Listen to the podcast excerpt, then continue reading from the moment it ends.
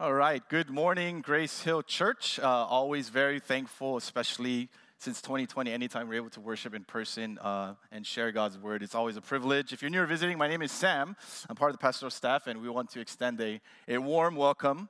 Uh, and as Pastor Tom mentioned, hopefully things don't get any crazier. And next Sunday, when we meet at the park, hopefully it's a great time to just fellowship. I know anytime you can get outdoors and be able to just converse and fellowship, it's always a, a, big blessing. And so, particularly if you've been checking out the church, I see some faces that have been recurring on Sundays, but it's just harder to, you know, actually get into a more meaningful conversation. So please do come out. Uh, all are invited, and food will be provided as well. And before anything else, I kind of do want to acknowledge it's we're still in the midst of a, a pretty wild time, uh, if I were to say so myself. I think uh, I personally know, and I'm sure you know, people are, are getting sick or are sick. Uh, the Omicron variant is running wild. and so I pray that you are staying safe and healthy. But I really want to say, uh, in my heart of hearts, for those of you guys that made it out, and you know, I think for someone who's grown up in the church, you take Sundays for granted. But for me, anytime, I know weeks can be crazy, mornings can be crazy, particularly for parents. If you're sitting here today and you made it to dwell in God's presence, just know I am super glad you're here. I hope it's not a wasted opportunity. Uh, just in, out of any given week, it's just one hour, and I really pray that the Spirit would graciously allow your mind to slow down a little bit because we're so go, go, go all the time. And even now, maybe some of you guys are tempted to think, what's after this? What's next? Or what do I have coming up for work? And you have plenty of time during the week. But I just encourage you in the next 45 minutes. I do think anytime God's word is opened, he speaks if we're open to hear that. And so, if I can just kind of give that encouragement, because I'm sure you're coming from all different kinds of contexts, and I don't know them, but God does, and I, I think He invites us to, to rest. Uh, that Sunday is a time of Sabbath to, to, to mentally, emotionally, spiritually take a break from all of that. So, uh, so if you're just joining us, uh, we've been going through a series, uh, sermon series called All Things New. And it's a season of newness in a lot of ways for our church, not just with the new year, but a few weeks ago on January 9th, we launched as a new church. And to recap, for either if you've forgotten or you weren't able to join us, uh, throughout this series, we've been learning first that, hey, as a new church, we want to really be intentional about following not the way of the world, which really pulls us strongly, and not even the way of religion, which I would argue pulls us even more strongly for those of us here in the OC that have been churched our whole life, but the way of Christ. And I would argue it's a lot harder than you would think it is. And so we talked about that. Hey, we really want to pursue that as a church. And then when we launched on January 9th, our guest speaker, Pastor Steve Bang, he gave a very clear charge. Hey, don't be a insular, selfish church that this gets, you know, hoards the blessings of God, but really be a blessing as well and to channel that into the city that you're in, the context that you're in. And the last week, I thought Pastor Tom did a very good job of kind of unveiling something we're going to talk about nonstop as a church, which is our mission. And I, I always say this to members now, not as I like a test, but I say, hey, do you know our mission? It's memorizable. It, you know, it's something that took a long time for us to really simplify, which is quite simply Grace Hill Church, we exist to raise passionate followers of Christ for all of life. And the two keywords there, if you don't know, it's passionate and all of life. And that's kind of really the two pillars that you know formulate the mission of our church. Now today I have the privilege to close out the series. Again, as mentioned, we're going to start a new one next week. But today I actually hope to shed a little light behind the meaning of the church name Grace Hill. And this is my personal take on it. This isn't necessarily something where, like, hey, let's come up with a unified statement. Just know all of us on staff, we all fully believe in what we are doing as a church. It's a spirit of unity that I fully, fully enjoy. It gives me a very clear conscience as one of the pastors and leaders here that we are all uniform in what we're trying to do, but we're not necessarily uh, the same. And so for me, this is how God has instilled my heart to really fall in love with Grace Hill and the meaning of it. And by now, I'm sure you've seen it on graphics, you've seen it on social media, you've heard it said multiple times. Maybe for those of you who are more tenured, it's still going to take a little bit to get used to. But I think this is the first of many times, hopefully, where we start to share kind of the meaning behind it and the purpose of it. So, in order to do that, uh, pull out that physical bulletin. Hopefully, you got. If not, grab your, your Bible. Just know we're really moving towards being a little more Bible bringing, physical copy church. We'll see how it goes. But for now, grab that. And there's two texts I want us to read to kick off our message. The first comes from Matthew chapter 5, verse 13 to 16. We'll read from there first, and then we'll jump to Acts chapter 20, verse 24, which we'll later revisit in the message. So, Matthew chapter 5, verse 13 to 16. This is the reading of God's word. You are the salt of the earth, but if salt has lost its taste, how shall its saltiness be restored? It is no longer good for anything except to be thrown out and trampled under people's feet. You are the light of the world. A city set on a hill cannot be hidden. Nor do people light a lamp and put it under a basket, but on a stand, and it gives light to all in the house.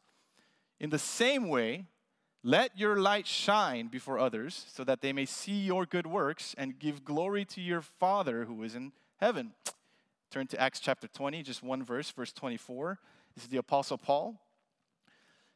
But I do not account my life of any value, nor as precious to myself if only I may finish my course in the ministry that I received from the Lord Jesus to testify to the gospel of the grace of God. Amen. It's the reading of God's word. Three simple points to help you mentally organize the message based off the name of our church. And I'm going to flip the order. First is why Hill? What, what, where did Hill come from? What does that even mean? Secondly, why grace?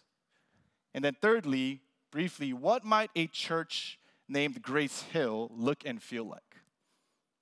So, three points why Hill, why Grace, and what might a church named Grace Hill look and feel like? So, to kick it off, if you come to my house, and, and some of you guys have, uh, you'll notice next to my TV, there's a pretty cool looking lamp. It's kind of like this golden, super aesthetic lamp. It has these three legs. No one would know it's from Target, but it is from Target. Target has great furniture, by the way, so you should check it out. But so it's been there since we got married. It adds a very nice tone and aesthetic to our room. It is hands down the coolest looking lamp I have at my house. But here's the irony: it's never on. And the reason why is because when the bulb went out, I never switched it up. It's been months. that light has been off for months. So sometimes people will come over and they'll be, oh, it's so dark, and they're like trying to switch it on. And I have to tell them, oh, that light uh, actually doesn't work. It's just for decoration. But doesn't it look really nice? And most people, you know, will be kind enough to just be, oh, yeah, that is really nice. But one sensible, loving friend generally asks me the super obvious question Sam, why do you have a light that doesn't turn on? the whole point of a light is that it's supposed to shine. And this basic but powerful idea of purpose is really the heart of what Jesus is getting at in Matthew 5 regarding his disciples, and by extension, I would say his church. Now, a little context Matthew 5 begins what is famously known as the Sermon on the Mount. And I'm excited because, sneak preview, we hope to actually go over the Sermon on the Mount in a few months, and I look forward to that.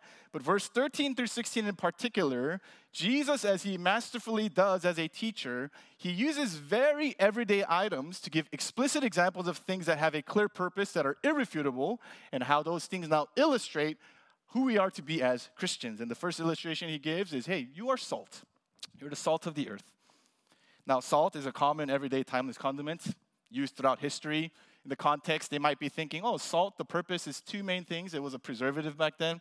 There weren't any fridges, so they would use salt primarily to prevent or at least delay the decaying of things like meat. So they're thinking, oh, yeah, salt is, is a preserving thing. And then more commonly, seasoning, right? We all love salt, it, it's a flavor enhancer.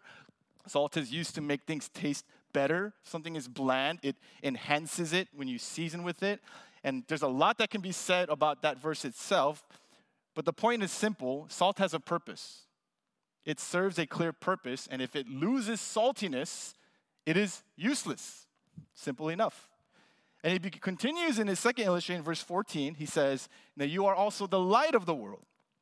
And it's reasonable to conclude by you, Jesus isn't just thinking of individuals, though he in one sense is. So when I look at you, I think you individually, but clearly he also has a corporate and communal emphasis, because right after that, he says, You are like a city, plural. So in one sense, it's you individual, but you collectively are like a city set on a hill. Now you might have heard that before if you've been in the church at any, any, amount of time. But why is he saying that? A lot of commentators say it's likely that it's called the Sermon on the Mount because Jesus was teaching from a mount or like a hill. So imagine outside, if you go outside Buena Park, there's a nice little hill there where the kids love to run around and play. So imagine the disciples all sprawled out, eating there, whatever they ate back then, and Jesus is teaching this sermon. And they say from there, you could see a famous city called Safed, which was a famous city in Israel because it was high up 3,000 feet above the ground, and it was visible to all. So it's likely Jesus was saying, You know what you are as my disciples? You're like Safed, this city that is on a hill, that near or far it is plain to see and it shines brightly because it is clear. And in verse 15, Jesus goes back to the theme of purpose and says, Who takes a light or a lamp and puts it under a basket? Like imagine you came over to my home knocked on the door, you open, it's pitch black, and I say, Welcome. First of all, that's creepy, right? Second, you might think you're, you know, it's like a murder is about to happen, and it's just pitch black, and you say, Hey, hey, Sam, uh, where's the light? And I say, Don't worry, all the lights are on. Some are in the closet, some have a blanket over them, and there's also one under the bed. Rest assured, though, they're all on, though. You would think, You're crazy. That makes absolutely no sense because the purpose of light is to shine as brightly and as expansively as possible. That's why when you place light in the home, you don't think, where is it going to be least effective? You think, how can I make this light illuminate as best as possible? Which is why you don't cover lights, you put them on stands. You ever wonder, oh, why are light on stands? Because people say when you put it on a stand, it gives you a better shot at being bright as possible. So Jesus is building a very logical case, and you don't have to be a Christian to agree. Salt has a purpose, it brings flavor and enhancement. If it ceases to do that, it's useless. Light has a purpose, it's supposed to shine forth, and if it's hidden, it's useless, which leads to, in verse 16, the reason why he's sharing these things. He says, In the same way, so I'm giving you these illustrations to make a point. He says, In the same way, let your light shine before others so that they may see your good works and give glory to your Father who is in heaven. The church's purpose in its existence, according to Jesus Christ, the head of the church in this text, is not ultimately to find friends to check off your religious obligation that so many of us suburban OC raised Christians are used to doing, or to even just have an intimate experience where, wow, I really felt God, just me and Him. The church is supposed to shine like a city on a hill, like a sapphire that shines forth the glory of God as brightly and as expansively as possible. And that is the heart, that is the context, and the prayer behind Hill in Grace Hill the image and picture of a city on a hill that shines forth the beauty and the glory of God. And as Pastor Tom shared last week, we firmly believe in this day and age that only happens not when people know God, not when people believe God, but when people are passionate about God. You know why? Because I've been at this church a long time. A lot of our members know God, a lot of our members believe in God, but we're not that bright. We're not that shiny. And I'm just saying that as I'm the first to be guilty of that. See, Jesus, he is not describing a low key, passive community here. He isn't describing a Christian community that just says, hey, let's just really stick to ourselves, because that's like a lamp under a bowl. He says, and it's kind of interesting because I never saw it this way. He says, let your light shine. If I could put it one way to make a point, he's essentially saying, show off. Show off your light. Let it shine. Put it on a stand. Let it shine forth and outward. And how do we do this? He says, through good works. Now, let me unpack this because if you're like me and you grew up in kind of a, a reform conservative background, those two words are a dangerous combo. Because good, nobody is good but God. We are all wretched. Works is not about works, it's about faith. Good works together, oh my gosh, that's so not Christian. And above all of that, the idea of showing off, doesn't it seem a little strange? But that's what Jesus is saying. He's saying the church will shine brightly, and people will see and give glory to God the Father when they see your good works. And quite frankly, he's saying, you're not showing off yourselves, you're showing off the Father. Now, it's important to note here the word used here for good, it doesn't translate to talk about the quality of a work, aka a, a, good work versus a bad work, which a lot of us think. We think more and more moral terms, right? There's good stuff and there's bad stuff. The word here actually emphasizes the attractive nature of something, the beauty of something. That, wow, that is good. Now, let me give a very silly example. Right now, I have entered the great unknown and officially entered the point of no return. And I know that I'm a father because my obsession is minivans. I'm sorry for those who knew me before where I was kind of cool. It's all gone now because minivans, if you look at my YouTube algorithm, it's all minivans. Comparing minivans to each other because our lease is coming up and we're preparing for our next car. It's gonna be a minivan. It's just a matter of which minivan it is. And if you didn't know, our educational director, Tim Lee, his spiritual gift is minivans. like the brother knows his stuff. Like he has done his homework. Like when I messaged him, he was like boom, boom, boom, boom, boom, boom. And when I see Tim talk about his Toyota Sienna 2020 XLE hybrid, all white, how much he loves it, the smile it brings on his face. I remember I was with a friend, And after he purchased the car, he could not contain it. So he started FaceTiming all his friends, surely to say, I'm in my minivan. That was the whole point. Like the guy was like, hey, why'd you FaceTime me? He's like, just to show you that I got a minivan. like that's how much he loves it. It oozes out. And when he talks to me about it, he's like, you know, the Sienna, it's different. It just slides back and forth. He's like, you want me to show you? I'm like, no, it's okay, man. And, and his joy of being a Sienna owner, you know what it does? It makes that van look good. And by good, I'm not talking about the qualitative nature of the Sienna. He's not a car engineer where he's like, you look at the cylinder, you know, look at the electric parts and the component. He's not breaking down the qualitative nature. Quite frankly, what he's doing is he is making the car look good in the sense that he's making it look attractive, desirable, beautiful. And here's the thing if I end up walking into a Toyota dealer and purchasing a Sienna, the glory doesn't go to Tim the glory goes to the creator of the Sienna. Now, excuse the chili, cheesy, not the chilly illustration, the cheesy illustration, but that's what Jesus is saying. He's saying when the church is a beacon of light that makes it a culture to do good works and to be a blessing, it makes Christianity attractive, and as a result, it makes Christ attractive. Now, let me clarify in, in case you think I'm getting kooky here. This does not mean it necessarily makes the message of Christ attractive. The Bible is clear. The gospel and the message of the cross to some people will be straight up foolishness. Other people will outrightly reject it. So we don't ever water down the message of Christ. But what it does mean is even if they're not attracted to the message, it will be hard for them not to be attracted to the community of Christ when you strive to be salt and light. Powerful illustration of this there's a pastor at a church in Israel, Tel Aviv, Israel and he shared how it's really hard to be a Christian in Israel, particularly Tel Aviv, because you're surrounded by Orthodox Jews. And if you don't know, Orthodox Jews, they don't really like Christians. They're fundamentally different worldviews, views, and ideologies. Well, it turns out this pastor planted a church right next to an Orthodox Jewish center. Clearly, he's starting in a position of tension and hostility. But this pastor, looking at this text, he took the call seriously. Wherever we are, whatever we're doing, we're called to be salt and light. So he, he commissioned his church members, we're gonna get involved. We're gonna do good to the community, for the city. So they proactively participated in soup kitchens, sought out ways to tangibly love and help the poor. They engaged in supporting the needy. Not just this one time thing, but that's just what we do as a church. And then the pastor shared how one day, months down the line, the rabbi of that Orthodox Jewish center came to him and said, You know, I want to hate you. I want to wish you were gone. But I see all the good that you're doing. I see that when a Christian church entered our community, there's so much good that is happening. So, though I may not agree with your message, I cannot help but be blessed by all the good you're doing. That's what it means. To be a city on a hill as a church means that people should be blessed that we are alive and present now, if you're like me, we come, a lot of us come from Asian churches where we almost glory in the fact that we can be in a city for 20 years and nobody knows we're there. Right? We always put our heads down when the pastor asked a question on the one Sunday where we talk about mercy. Well, would, you know, if you disappeared, would your community know you're there? And everyone says, heck no, they wouldn't. Because we, we are lamp hidden under a bowl. And Jesus would say, that makes no sense.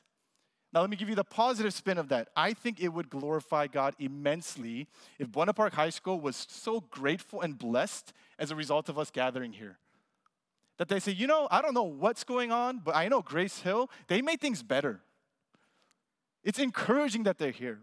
I think it would make Jesus a little more attractive if at Grace Hill Church, slowly but surely, the community in the city knows who we are at least. And it's a positive thing they have to say. Notice, Jesus never said, and this is really important, he never says, hey, you know, I want you to become like salt or light. Make this your goal. No, no, no, no. He says, as he often does, this is what you are. You are salt, you are light. And so, Christian sitting here today, Grace Hill Church, is not a matter of should I or should I not. It's you're either fulfilling that identity or you're failing at it. There's only two options. And what we're saying as Grace Hill Church is we want to fulfill it. And can I give encouragement? Our church is doing so good at this. When we started our OUMC food bank, I had my doubts. You know, we've been doing that consistently for well over a year in the middle of a pandemic. And you know, one thing I know for sure, it might not be much, but the people who get food regularly at that food bank and the, some of the leaders at OUMC, they know Grace Hill Church. And things are better as a result of us being here. When we did a toy drive for Olive Crest, and then our, our brother Richard, he came up and shared, you know, Olive Crest, they said, you know, Grace Hill Church, they understood the mission. They didn't just get raggedy beat up toys, they got new toys. Things are better because Grace Hill's here. How beautiful would it be if, like that, we are a city on a hill that is just shining forth? We are salty, we are enhancing, we are, we are bringing good, we are shining. Now, as nice as that is, uh, that's not too novel or profound, right? The idea of being salt and light, especially for those of our church, that's like we've heard that our whole life, right? So the question isn't that we should shine. The deeper question that I want to camp on is what makes the church shine? What makes the church shine? And this is something I want to say. Uh, churches are planted in specific contexts, in specific areas, at a specific time in history, to shine as brightly as you can to that point in which you are planted. So, for example, what may shine most brightly in our culture today may not have been what shines best for our parents' culture maybe 50 years ago.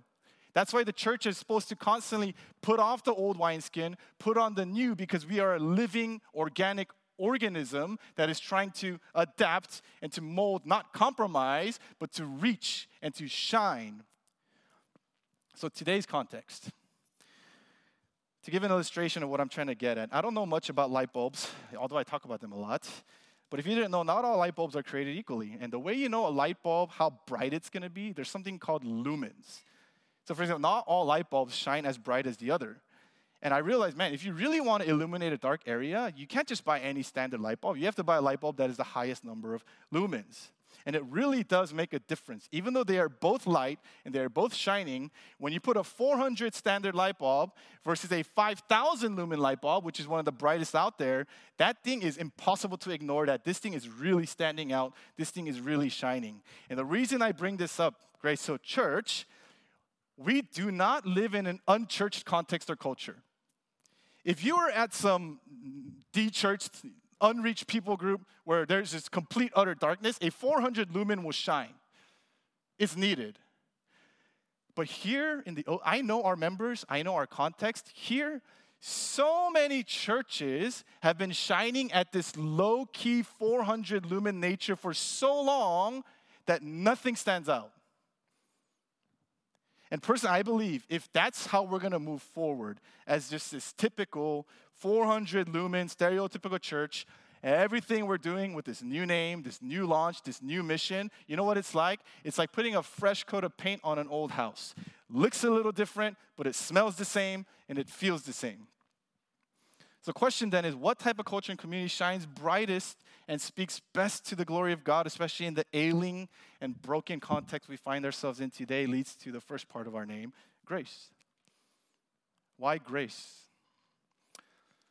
There's anyone in the Bible understood the comprehensive nature of who God is, what he's about, what he calls his people to, I would argue outside of Jesus, it was the Apostle Paul.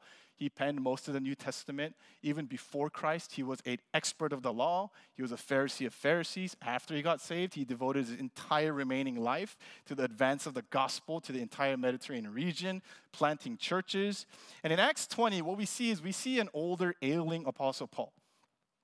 And this is a fascinating study. He's on his way to Jerusalem. He knows nothing but persecution awaits him. And kind of summing up his life telos goal he says in verse 24 of chapter 20, he says, The reason I do what I do is I consider my life worth nothing to me. My only aim is to finish the race and complete the task the Lord Jesus has given to me, which is this the task of testifying to the good news of God's grace. Quick side note there if you want to calibrate your life, ask yourself, What is your telos? Telos basically means, What's your goal? What is the ultimate goal you have in life?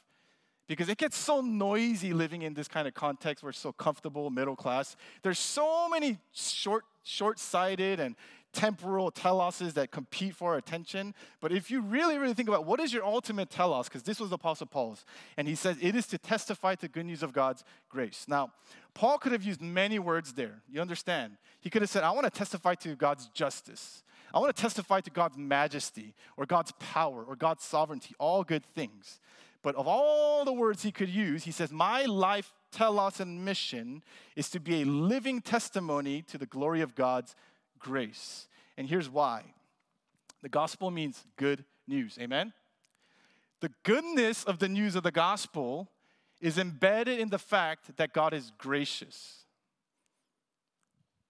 If the gospel were just about a God who is just and who's going to condemn those who deserve it, that's not good news. That's news. The goodness, the attraction, the beauty of the message of the gospel is that God is full of grace. And we forget that sometimes. For me, growing up as a pastor's kid in the church, or anyone who's growing up in the church could maybe relate. And if you haven't, don't worry, I'll get to you soon. But for a lot of us who have, I really thought, man, what made a church shine? It's righteousness, right? Like, answer that in your own head. What makes the church really shine and be distinct? Fill it in on your head because that will show you how far you've kind of diverted. But for me, you know what it was? It was righteousness. And by righteousness, I basically mean good behavior. What makes me shine as a Christian and what makes our church shine is you avoid bad things, you do what good Christians should do, like, like read your Bible and, and tithe and, and evangelize. And so at some point in my junior high school years, I really thought, man, the telos of a good Christian is I don't smoke, I don't drink, I don't party, I don't cuss. I go to Friday nights, I go to Sundays, I, I do my Devos, and I know how to answer a lot of Bible questions, and that's what really makes me shiny as a Christian. And maybe you could relate. The Apostle Paul, though, doesn't say his main task in life is to testify to the news of God's righteousness, does he? And here's why the Apostle Paul knows morality is not attractive. Morality doesn't shine in a dark world. How does he know this?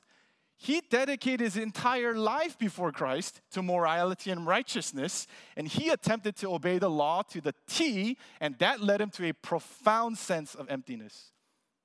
The great reformer Martin Luther dedicated his entire life to try to obey and be righteous, and that led him to a pit of brokenness. And what broke through for both of them? Grace. Shined through. And for the Apostle Paul, quite literally shined through and blinded him. It was the grace of God. But here's the problem many of us have been modeled and taught, quite frankly, that morality is the standard of Christianity and it oozes in our blood without us even knowing it. Let me give a small example of this, and I've been sharing this frequently because it's just been wrecking my own heart. Pastor Tom and I, we had the privilege to talk to a brother in the faith. His dad's pretty famous. His dad is John Piper. His name is Barnabas Piper. And the reason we reached out to him is because he leads the community groups at his church, Immanuel Nashville. I lead the community groups at our church. We wanted to pick his brain. And so one of the things I was like, I for sure got to ask him is, hey, what do you do with those like spotty attendees? Like those people who only come like once every other month and like, you know, they affect the culture of your group. And, you know, and I was coming with a posture of like, oh, isn't it so annoying? Like, you know, I, he's going to relate with me. And so I remember I got to ask him that because naturally, don't you think it's the, the regular attendees, the committed people who are doing well spiritually and you want to surround yourself with those kinds of people and if there's someone who shows up once every two months or always just sees, sees, sees messages and six months later just gives a thumbs up, your heart boils with rage, right? And things like that. And you naturally want to judge him. And so the culture of our church, and I think it bleeds down from us. So I repent before the Lord that we might have modeled this. You know why? Because when people would even tell me, hey, what do we do with spotty attendance? You know what I was this close to doing? I was going to say, kick them out. And I felt so right in feeling that way.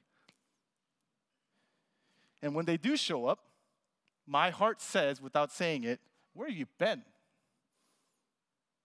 Not anything other than, Wow, you must be in sin.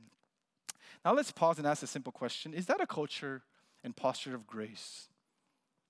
Like someone who may be having a hard time and struggling in life has made it a point to, whether it's been two weeks, two months, or two years, get themselves and drag themselves into the church and community.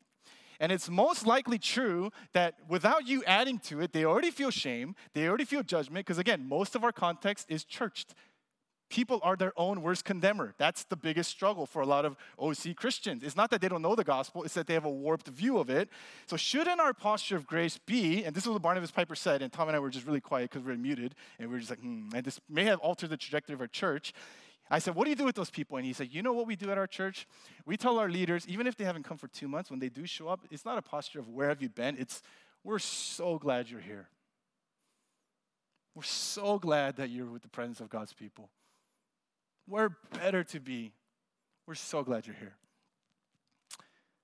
And that has caused a spiral effect of me reflecting because isn't the very definition of grace rooted in the understanding that no one is better than the other? No one is better than the other. And whatever reason that our flesh conjures up to feel superior to any brother or sister next to us means you do not understand grace. And if I could give my personal opinion, I actually think the tragedy for a lot of Asian American churches, including our own, please catch this, ironically, is that one of the least safe places to be a sinner is the church. And that breaks my heart because I've contributed to that. Think about the irony in that. That the least safe place that you can be sinful is the church, which is supposed to be a beacon of grace. It makes a lot of sense then when we relook at the life of Jesus and realize the people Jesus had the hardest time reaching was never the broken, was never the sinners or the struggling, it was all the good people, the religious people. In fact, Jesus' posture, every time he comes across someone who is struggling or weary or sinful, it is always filled with gentleness and, and tenderness and compassion, obviously without compromising truth. But with those who are religious, who think, hey, Jesus, we're cool, right? I'm good, he was always super stern and said, You are so close yet so far. And he was extremely harsh with those people. Here's a quote that's been helpful for me in light of this. Pastor Ray Ortlund says, quote, If you are so good at Christianity that you need Jesus less than when you began, then you have completely lost your way. But if you find yourself needing him more today than when you started, your Christianity is right where it should be. If we are ungracious in our relationships and ethos and demeanor and vibe, then we are contradicting the very grace we preach and disempowering our churches in the eyes of the watching world. In other words, the product of a community that is transformed by grace is the community becomes gracious. And in this day and age, think about it. You know, back then, I think about our parents' generation. They went to church because there was nothing else. They needed community, they needed a place to go, they needed something to do. There was nothing. A lot of them were immigrants, so they're like, I guess we'll just go to church. Even though it was a flurry of mixed motivations, they all ended up in church. It's not like that anymore. The church competes with everything the world has to offer. You can get things at a swipe of your hand, you can get things delivered to you. That's why Sunday attendance, it is going down in the droves because people just don't need church anymore. That's why I said, I'm so glad you're here. I don't take that for granted. And so, you know what needs to happen? The church needs to actually start being attractive now, not to be seeker sensitive per se, but think about this. What is the one thing the church can offer that the world cannot in this hyper achieving and hyper accessible age? Isn't it grace? Think about this. People can find judgment and shame outside the church all the time. They don't need to come to the church to find that. What makes the church attractive is a community marked by grace. Let me share a personal recent story to describe what a church without a culture of grace might feel like. Recently, uh, my wife Angela, my young son Ezra, we got to go with another family in the church, two young kids, to Lake Arrowhead to see snow. We were excited. It was Ezra's first time that he was going to see snow. But I was more excited because Angela told me, hey, we booked an Airbnb. And it's not just any Airbnb, it is an Airbnb Plus. And I was like, what is that? So I went on the website, and there's this long description. And literally from the website, it says Airbnb Plus. It is a selection of only the highest quality, I don't know why I'm talking like this, homes with hosts known for great reviews and attention to detail. Airbnb Plus homes are where high quality meets carefully considered design, down to every last detail. With elegant design and person, I don't know why my leg is going up too. It's just something like that. The homes are as welcoming as. I almost thought like we should just steal that caption for our church, right? Grace Hill is where like elegant design, right? It's just amazing. And the description goes on and on and on. So I was stoked. So a few days before, we checked the forecast and it's like there's gonna be a snowstorm right on the days that we're supposed to go. But one, we'd already booked it, and I honestly felt okay because I thought, well, we got an Airbnb Plus. What's a little snow gonna do? So we get there, and to be honest, it lived up to the hype. Everything was clean, it was thoughtfully arranged. When you got in, it wasn't just like those binders, it was like this huge iPad looking device that's like, welcome, Sam and Angela. You like electronically check in you could like scroll through all the reviews that they've made. And then the Nest, it was a modern Nest thermostat, super high tech. And just everything about it was appealing, it was attractive, it felt super accommodating. Well, I don't know if you ever played the game Mafia, but it's like in the day, everything's chill, and then it's like nighttime, and like murder's gonna happen. That's what happened for us. Like night falls, And if you have young kids, you know they don't sleep well in new environment. So the kids are crying, they're going crazy. The snow's coming in a lot, and I'm like, oh, even if something happens, we can't leave because we're snowed in, right? I wish I had the minivan all-wheel drive that Tim had, but I didn't. I just had a front-wheel drive, so I can't, right? In the midst of having an already rough night, 1:30 a.m., I finally get Ezra to sleep because of this amazing invention called the white noise machine. Parents, you'll know. Kids need that to aid them. And right as I'm about to close my eyes at 2 a.m., the electricity completely goes out. And I kid you, like a Hollywood movie, I even heard the sound, bajoom. I'm like, where did that come from, right? Like, bajoom. Right when the white noise turns off, I hear Ezra ah, crying. And I think, Lord, it is going to be a long night. And so we all go upstairs, and it was one of the roughest nights I personally had in a long, long time. And I think, you know, we're Asian, so we're trying to pretend to the other couple, hey, we're fine. You guys fine? Oh, we're fine. Later, when we got down the mountain, we're like, that was so miserable. If you guys said you want to stay, we would have been so mad. So, long story short, here's what happened it was freezing cold. There's no heater. It was super dark. There's no lights. It's snowing outside. The kids are crying. We're all dead tired. So, here's what happened we left the day early. Because what good is an Airbnb Plus if it can't provide the basic necessities of warmth and light?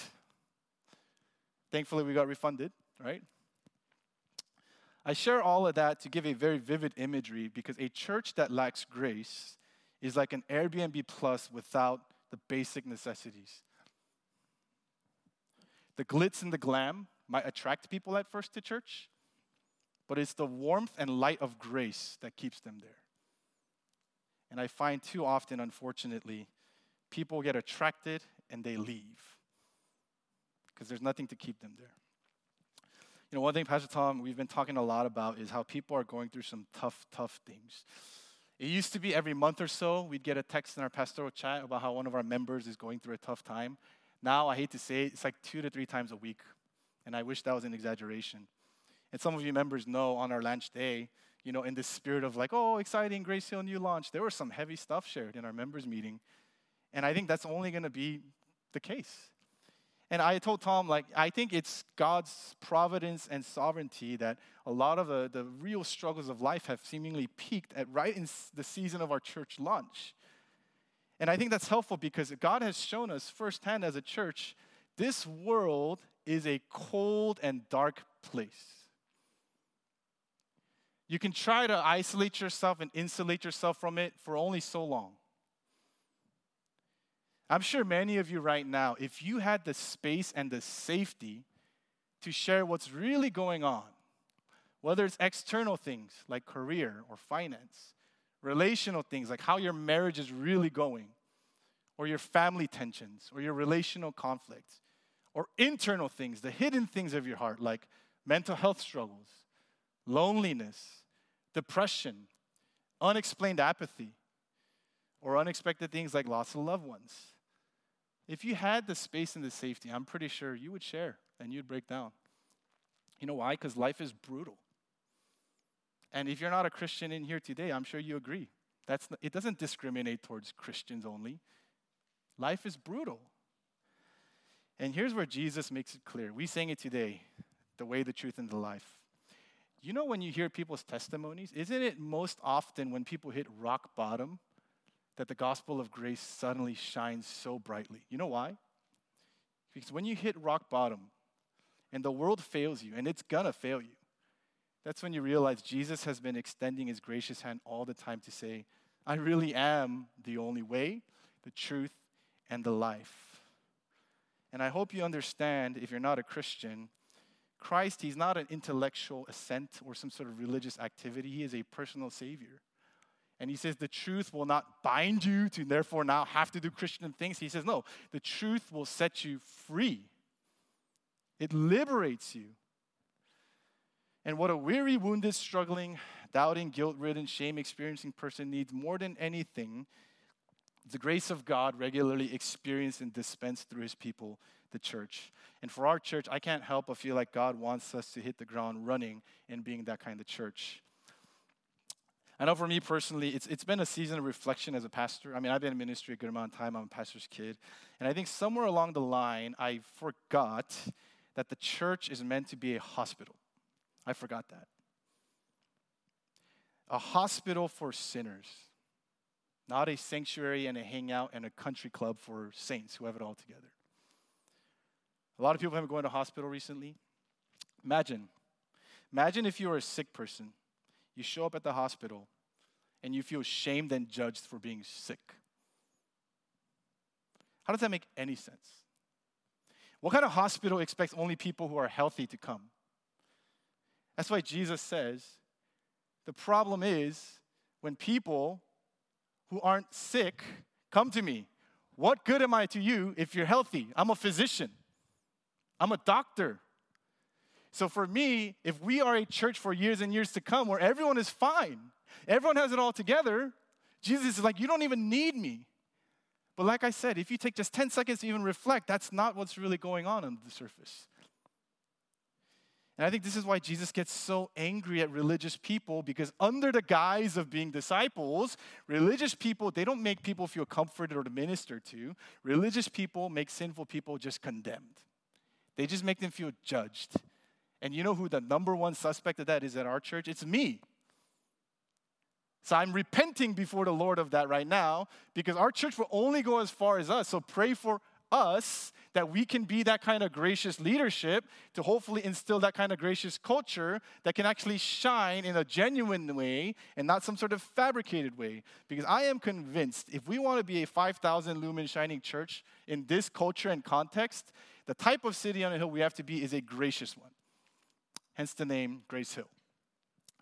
Now, really briefly, so what might a church named Grace Hill look and feel like? And we'll be done.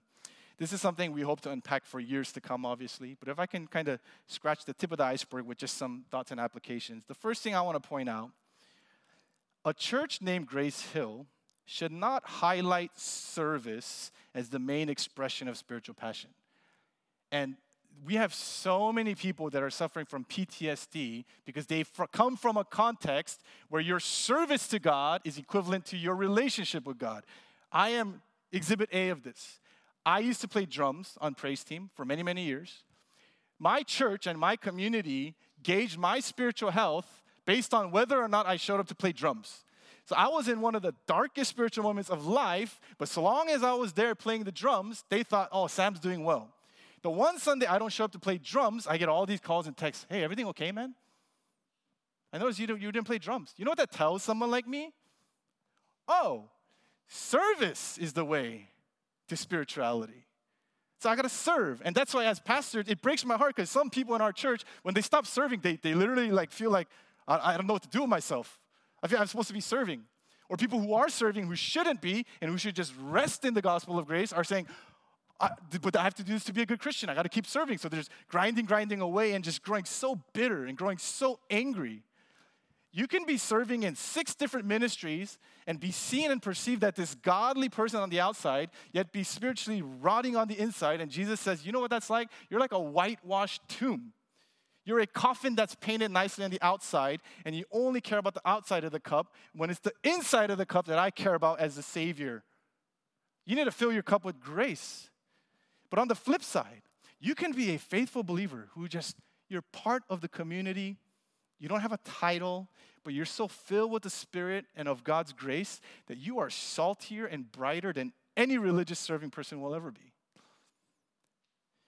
Now, please, if you're serving, don't just quit. I said this during a volunteer service, and Pastor uh, uh, Director Tim's like, "Hey, hey, hey, like, you know, there's wrong applications of this too, right?" So I'm not just saying drop everything, but some, but for some of you, I do think if serving somehow gives you a superior spiritual sense that you're better or more acceptable because of it, or you find yourself growing bitter, I, I genuinely encourage you, like, take a break. The Sabbath is for you to come rest in the Lord, not to work, work, work, work like you do the rest of the week. We serve out of an overflow of grace, not out of a deficit of, of approval or a reputation. So that's where I really hope our church can strive towards being that kind of community where serving or not, title or not, we all contribute to a culture of warmth and intentionality. The second thing, and we'll be done, I want to point out that being this type of grace filled church is impossibly hard. It is especially hard for, for a lot of us who are from Asian American backgrounds because you know what we crave is clarity.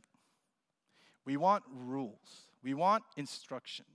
That's why we gravitate towards things like obedience. That's why when you take notes of application, you love when here's one, two, three things you got to do. You like to gauge, am I succeeding and doing it well? And that in itself is problematic. And here's why. In some sense, obedience is practical. Why we have a hard time with grace is grace is not practical. You can obey rules, you don't obey grace, you embody it. Obedience and service is action oriented, grace is character oriented. Rules instruct and guide you, but grace, first and foremost, has to captivate and melt you.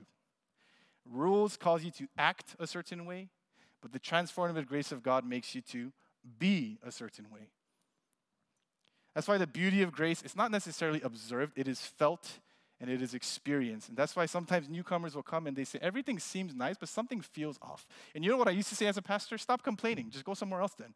But now it makes me look inward and say, What is it that so many people are telling us there's something palpable that they can't explain that feels cold and dark? It's probably the lack of grace working in our church. So that's why our church, we're going through means of grace. Let's go through the Psalms together. Let's prioritize worship. Let's pray, not because we have to, but because we need it. We lack the grace and the strength otherwise. And I really hope that's the kind of church we can be. And if you are curious, where do I start with this? I find it interesting that he says, Let your light shine in all the house. This might not apply to everyone, but it does to me, particularly as a father and as a husband. The way that you know you're not pursuing this is if there's a stark discrepancy between how you are in the church and how you are in the home. It says, Let your light shine in the home, in your marriage, as a parent, in your family. That's how you know you're really trying to walk the walk and you're not just putting on this one day a week facade. And so, if I can invite the praise team up right now and lead us just in a moment of, of reflection and prayer. I think one thing we don't really gauge ourselves with is this question How gracious am I? How gracious have I been so far? Either in my marriage, as a parent, in my relationships, the way that I speak about others. And maybe it's not prayer you need, but I ask take a moment to go deeper to the inside of the cup and ask, not what have I been doing, but how have I been? Can you pray that God will remind you of and fill you with His grace so that you can be the salt and light that you already are, in whatever context you find yourselves in? And for particular members, can we plead with God to help us to be that type of church? City on a hill, transformed by grace, not just by name, but by spirit and truth, that we can really shine and be a blessing to all. So let's take some time to pray together, and then I'll close for us.